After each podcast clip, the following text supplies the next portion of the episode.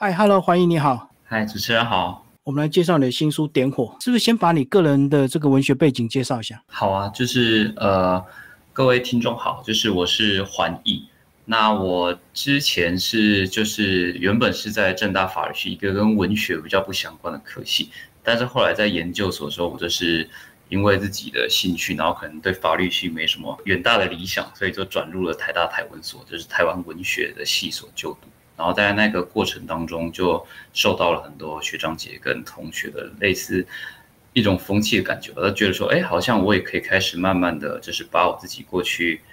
呃，可能没有那么想要让别人知道这个写作的这部分，也慢慢的就是磨练它这样子。对，这大概是我自己就是慢慢有想要呃写成一本书的这个背景。所以这是你第一本小说？对，这是我的第一本短篇小说集。好，那里面好几篇的这个短篇故事，有没有跟你的个人经验是有关系的？呃，其实或多或少都有。对，像是就是呃，里面它总共有总共有九篇文章，然后九篇小说，然后其实像起点这篇，或者说像整个故事的设定，其实都跟我身边的人可能有一点点，我就是把他的背景或者是资讯挪用过来我的小说的人物的设定，譬如说呃。偷偷爆料一下，就比如说像小说的第一篇起点，就是我的姐姐，就是确实也是呃台大中文系毕业的人，所以在里面她其实设定是台大中文系，类似这样子一个东西，但是它不是完全一样，可是它是或多或少有重合我自己的生命。那我们就先从起点开始来跟大家聊。起点你在里面再把台中的这个地景啊描述的非常的详细，所以这也是你过去这个年轻时候走过的一个台中街道的一个足迹吗？其实坦白说，在因为我自己是个人，是一九九四年出生。那我描述的里面的一个很重要的场景是二零零五年一场发生在金沙大楼的火灾。那坦白来说，在我经历所谓的金沙火灾，或是目睹所谓的火灾的那个时候，台中的就是火车站前面那个中区，事实上已经没有以前那么热闹，算是有点没落。因为那时候很多年轻人或者是逛街人都会往一中街走。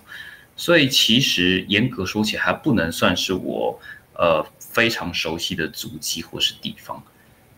但是呃，因为金沙大楼，就是如果大家有来过台中的话，从火车站走出来都会看到有一个很高很高的就是大楼，然后上面有个飞碟在那边，那个就是我描述的金沙，就是大家对它都有印象。所以那时候即使是我那时候才七八岁的年纪，然后我经过它的时候，看到它的高楼发出就是有火灾，然后有。很浓很浓的黑烟的时候，对我来说都还是一个非常震撼的事情，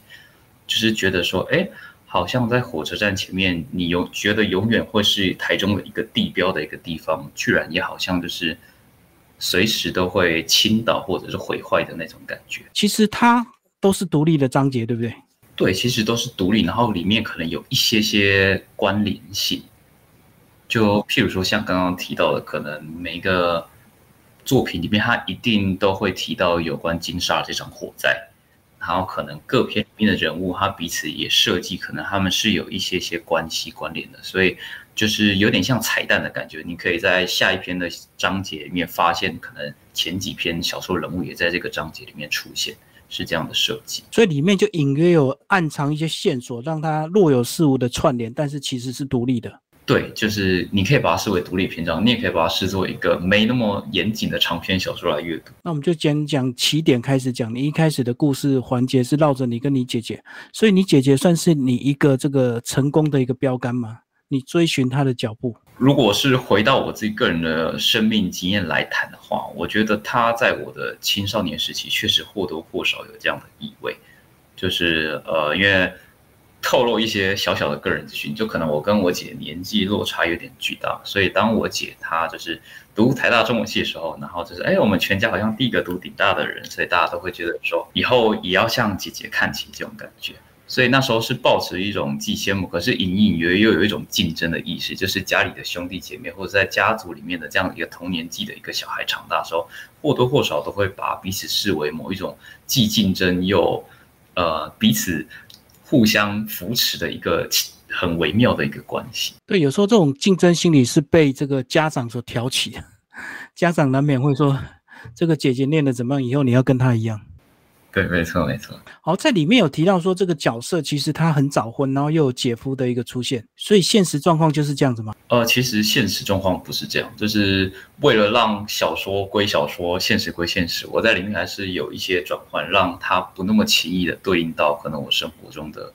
的各个人，因为坦白说，我自己觉得如果太轻易可以对应的话，有些时候就会涉及到一些伦理的问题。就是说，哦，你把我写进来，如果我是一个被写的人，我可能会觉得我不是你描述的这样，或是我根本不是大家所看到这个样子的时候，我觉得那可能就会有一点点的。呃，不愉快，所以我还是有尽量在 设计上有多下一点苦心。所以如果说完全一样，或者是这个大部分雷同，它就不能称为小说，对不对？因为小说就一定有这个创作的一个成分在里面。对我自己个人对于小说的定义的话，会确实希望它的虚构的比重会占的比所谓的散文或者是一些个人的日记还要多上许多。所以这一篇是绕着金沙百货的那一场火，所以那场火，你说那时候你才七八岁啊？对啊，我那时候才七八岁。然后金沙百货现况哎，它其实金沙百货现况啊，其实是叫做神神剑大楼，它其实已经被一个就是酒店一个一个集团已经标下，然后现在其实已经重新恢复营运了，是一个旅店，就是大家都可以进去里面住宿，然后如果呃你心有余力也有财力的话，你也可以住在就是我描述的那个飞碟的景观里面去住它的总总统套房，然后你就可以看到台中市呃。很宽阔的夜景，当然我自己是没有上去过，因为我可能还缺乏这样的财力，所以还没有这个机会上去。但是如果大家有机会的话，我是蛮推荐大家可以去看看的，因为我自己都没看过。哦，所以这样讲，即使它恢复营运，但是因为这个呃整个商圈的转移，所以台中火车站附近已经没有那么繁华，就对。对，而且因为它当年是百货公司，那个顶楼是一个餐厅嘛，旋转餐厅，然后那时候它的特色就是。呃，每一个小时它会转一圈，所以等于说你坐在一个位置上，你每个小时你就可以三百六十度这样看，看这个台中夜景。但是现在进来变成酒店，你总不可能住在里面还每个小时这样转一圈吧？那可能里面人他就住得很不舒服，所以现在也是少了这个很有特色的这个标志。它相对的高度现在也不算高了，对不对？对，以前的时候就是旁边可能就是相对比较少大楼，所以它就是鹤立鸡群。但现在你看过去，它当然还是最高那个，可是就没有那么显眼了。我们来聊第二篇，这个燃烧的父里面有牵扯到这个签字排版，这个是很冷门的行业，而且已经应该失传了吧？为什么你会关注到这个故事？嗯，其实我会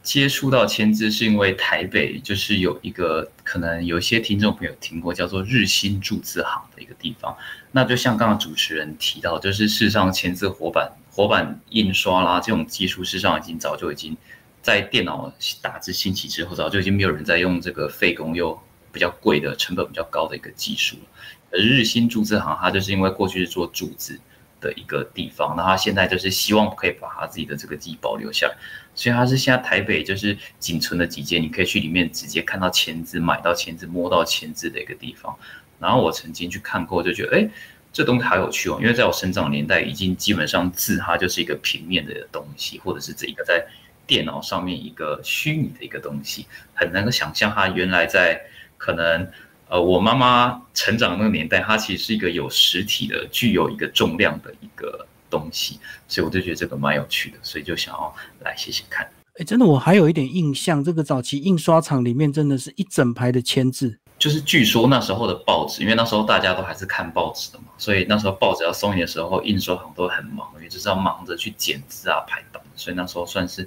有看过那个照片的话，就觉得哦，好难想象哦那种感觉。所以刻印签字也是个传统的工艺啊，这个如果万一没有的字，就要现刻。对，就是它里面，我觉得我自己在研究过后，我觉得蛮有趣的是，譬如说他讲到有时候你可能会有一些冷僻字，像譬如说你在教一些中文的古文啊、古诗词，还有一些冷僻字的时候，你没有办法现场出那个字，你要怎么办呢？你就是把它拆成各个一个一个部首，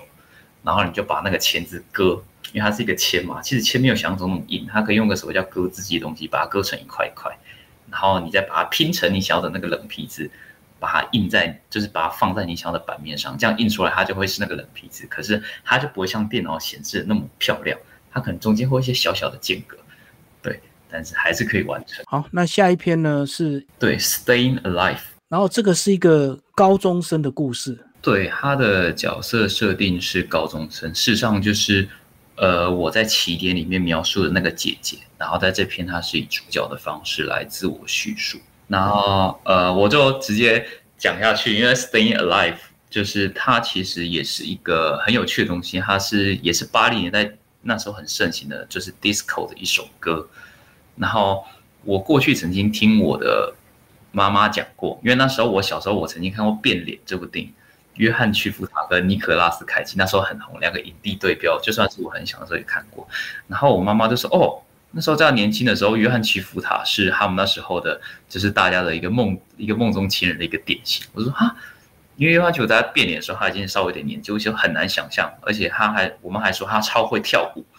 然后就说：哈，约翰·屈服塔会跳舞，这我真的没有办法想象。所以就回去翻，就发现说：哦，原来在七零年、八零年代那时候有一部电影，就叫做《周末夜狂乐》。”然后约翰·屈服塔在里面就是当主角，他就是大跳 disco。然后据说就是这部电影之后，台湾就开始陷入一阵，就是大家都开始想要去舞厅学 disco 跳 disco，然后听一些很热门的 disco 舞曲的这个年代。对，然后这就蛮有趣的，就是因为有些时候啊，就是你去看自己的父母，或是你去看所谓的跟自己时代有落差人，你会很难想象说，当他们在跟你一样这个年纪的时候，他们的夜生活也许比。你现在还要来的更狂野、更狂放也不一定。可是我们总会以为说七八年代那时候的娱乐好像很封锁，因为可能戒严时代，或是那时候还没有什么科技发达，所以大家没什么夜生活。但其实一查之后发现，哎，其实不是，哎，他们玩的也许比我们现在的学生都还更疯，也不一定。所以这篇是你里面所有的短篇小说里面算是比较裸露一点的吗？会有比较多官能或者是身体上的描写，对，算是一个尝试。高中生遇到一个 花花公子吗？对，也许可以算是这样讲吧，就是一个 DJ，就是可能比较擅长这些所谓情欲流动部分的一个大人吧。所以这是你第一次尝试啊？所谓的第一次尝试，说呃，因为我其实因为我自己是一个生理男性嘛，所以很多时候我其实很难去想象作为一个女性，她在面对不同情况下的心境或是语气会是怎么样。那这篇算是我第一次尝试，就是与一个女性作为主角来写一篇第一人称的小说叙事，这样。不过我相信应该算还还算是写的含蓄吧，对不对？对你来说，对，我觉得就是我这篇小说的调性，毕竟不是走那么大名大方路线，所以就减少了很多，就是可能大家会觉得比较肉欲的描写，这样子。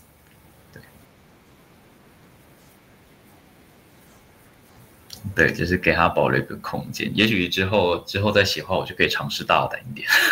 好，那还有一篇是致亲爱的读者，这也是一个小说创作。对，它是我小说的最末篇，因为坦白说，这本小说它有一个很奇妙的设定，就是在起点里面出现的那个叙事者我，他其实是在那个虚构的时间里面也写了一篇一本小说，叫做《点火》。对。那这个致亲爱读者作为尾篇，他就是回过头来来告诉你说，哦，这个在虚构世界里面完成了这个小说集点火的这个作者，他的生命故事或他的爱情故事，所以算是里面有一个用故事包裹一个小小的故事在里面，是有这样子的一个小小的设计啦，在里面一直寻找查理。就是查理是我自己很喜欢的一个英文名字，就是说出来可能大家会觉得很好笑，但是我小时候的时候，第一史努比里面的主角叫查理布朗，所以大家都哦，对，小时候大家都是如果看过史努比的话，都会知道这个名字。然后就是在我国中那时候有一个很很红一阵子的一个类似搞笑影片吧，就是有个独角兽，然后他也叫查理，然后大家就那时候就一直讲查理查理，然后。这个名字就莫名其妙、很魔性的烙印在我的脑海里面，即使它没有任何意义，可是你就会觉得念起来很顺口。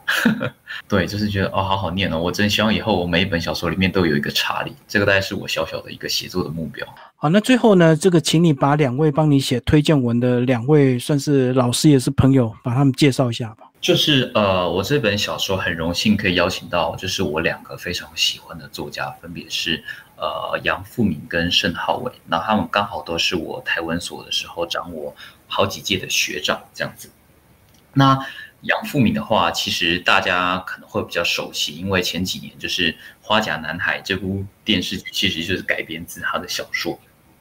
那大家因为花甲男孩就我知道卢广仲其实很会讲台语，很会骂脏话，然后我蔡振南也是很会演，所以大家可能对杨富敏这个名字不陌生。那他现在也是持续就是在以他的台南大内这个家乡，或者是他所熟悉的一些民俗啦，或者是庙宇的一些记忆文化来写作。所以大家如果有兴趣的话，也欢迎多多支持富民学长的作品。对，那另外一个浩伟学长盛浩伟，他其实就是写的，目前出了一本散文集，主要是描述他自己呃对于自己生命的一些哲理的思考。但除此之外，他在脸书上其实常常分享他看一些电影啦，或者看一些书的心得。那我个人是觉得他的推荐都蛮。精准的，就是我常常会因为他脸书的推荐，我就忍不住去看了什么电影，或忍不住买了什么书，就觉得哇，他真是很厉害的一个很会带货的一个作家。所以如果大家忽然最近觉得自己不知道看什么电影，或是不知道要读什么书的话，也欢迎去追踪一下我们浩伟学长的脸书，这是非常的好看。然后听他讲一些时事，也会觉得哦，真是骂的直往心坎的那种感觉。好，我们最后来讲这个，你是正大法律系，可是你在这这么多的创作小说里面却没有。太多的这个法律相关的一个创作是预留未来再去写吗？呃，也许可以这样说，我没有排除这个可能性。因为坦白说，其实我有想过说，也许有一天我可以把我的所学这两个结合。即使我其实没有很喜欢这个法律，但是确实我也有想过，就是说，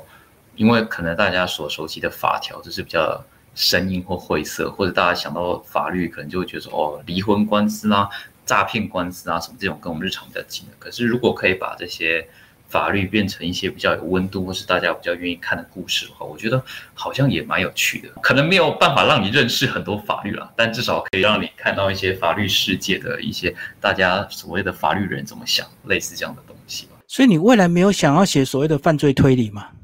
刚好你的法律背景，推理小说的话，就是。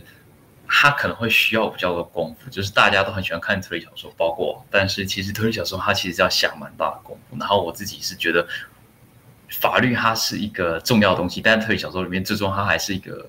怎么讲创意吗？犯罪的创意。然后我觉得我对于犯罪的创意比较缺乏。但是既然就是主持人有提到，也许我之后可以把它纳入我将来的创作计划，以一个法律跟犯罪结合的推理小说，我觉得好像也听起来也蛮有趣。过去年轻还蛮喜欢看所谓的日本的这个推理小说，真的是写的蛮细腻。可是我知道他创作期都相对比较长啊，不像这个短篇可以写的快一点。对，而且推理小说就是因为现在大家可能都很熟悉，看过很多推理的电影或小说了，然后就会觉得哦，你有一些东西好像很套路，好像很老梗，所以你就要推陈出新，想一些可能非常奇妙的犯罪手法，然后可能有杀线中有点变态，但是读起来的时候就很爽快的这样子一个东西，那其实不容易。不过还蛮享受一开始起点那个描述这个台中火车站一直到金沙百货的那个。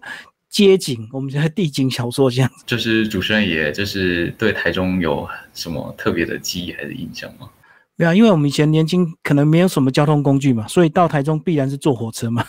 那你火车能够移动的距离，一定是火车站周边呢。哇，那搞不好就是主持人比我对当时中区的一个状况还要熟悉。对我那时候就是靠着一些。报章杂志啊，或者是仅存的影音资料，去拼凑出他当时可能的面貌。而且里面讲到这个金沙火灾，那又有人很多传说什么幽灵船嘛，对不对？威尔康，就是我，因为我威尔康的时候，我可能才两岁，我不知道这个事情。但是后来就是回过头来，因为写小说的关系回去爬，会发现说，哎，就是非常可怕，就是包括威尔康在内，台中那些年几乎所有的你现在可以看到的百货公司或商业大楼都起火过。就是台中那时候几乎可以说是一个呃火火城吧，就是频频发生火灾，几乎每个人你只要是台中人，在东区曾经走过，你可能多少都亲眼撞见过或是目睹过一些火灾。这其实是一个非常令人难以置信的一个历史。不过还好，我们现在的公安越来越严谨了，所以比较少遇到这样的状况。好，谢谢我们的环艺为我们介绍你的这个新的这个短篇小说《点火》，然后九歌出版，谢谢，谢谢。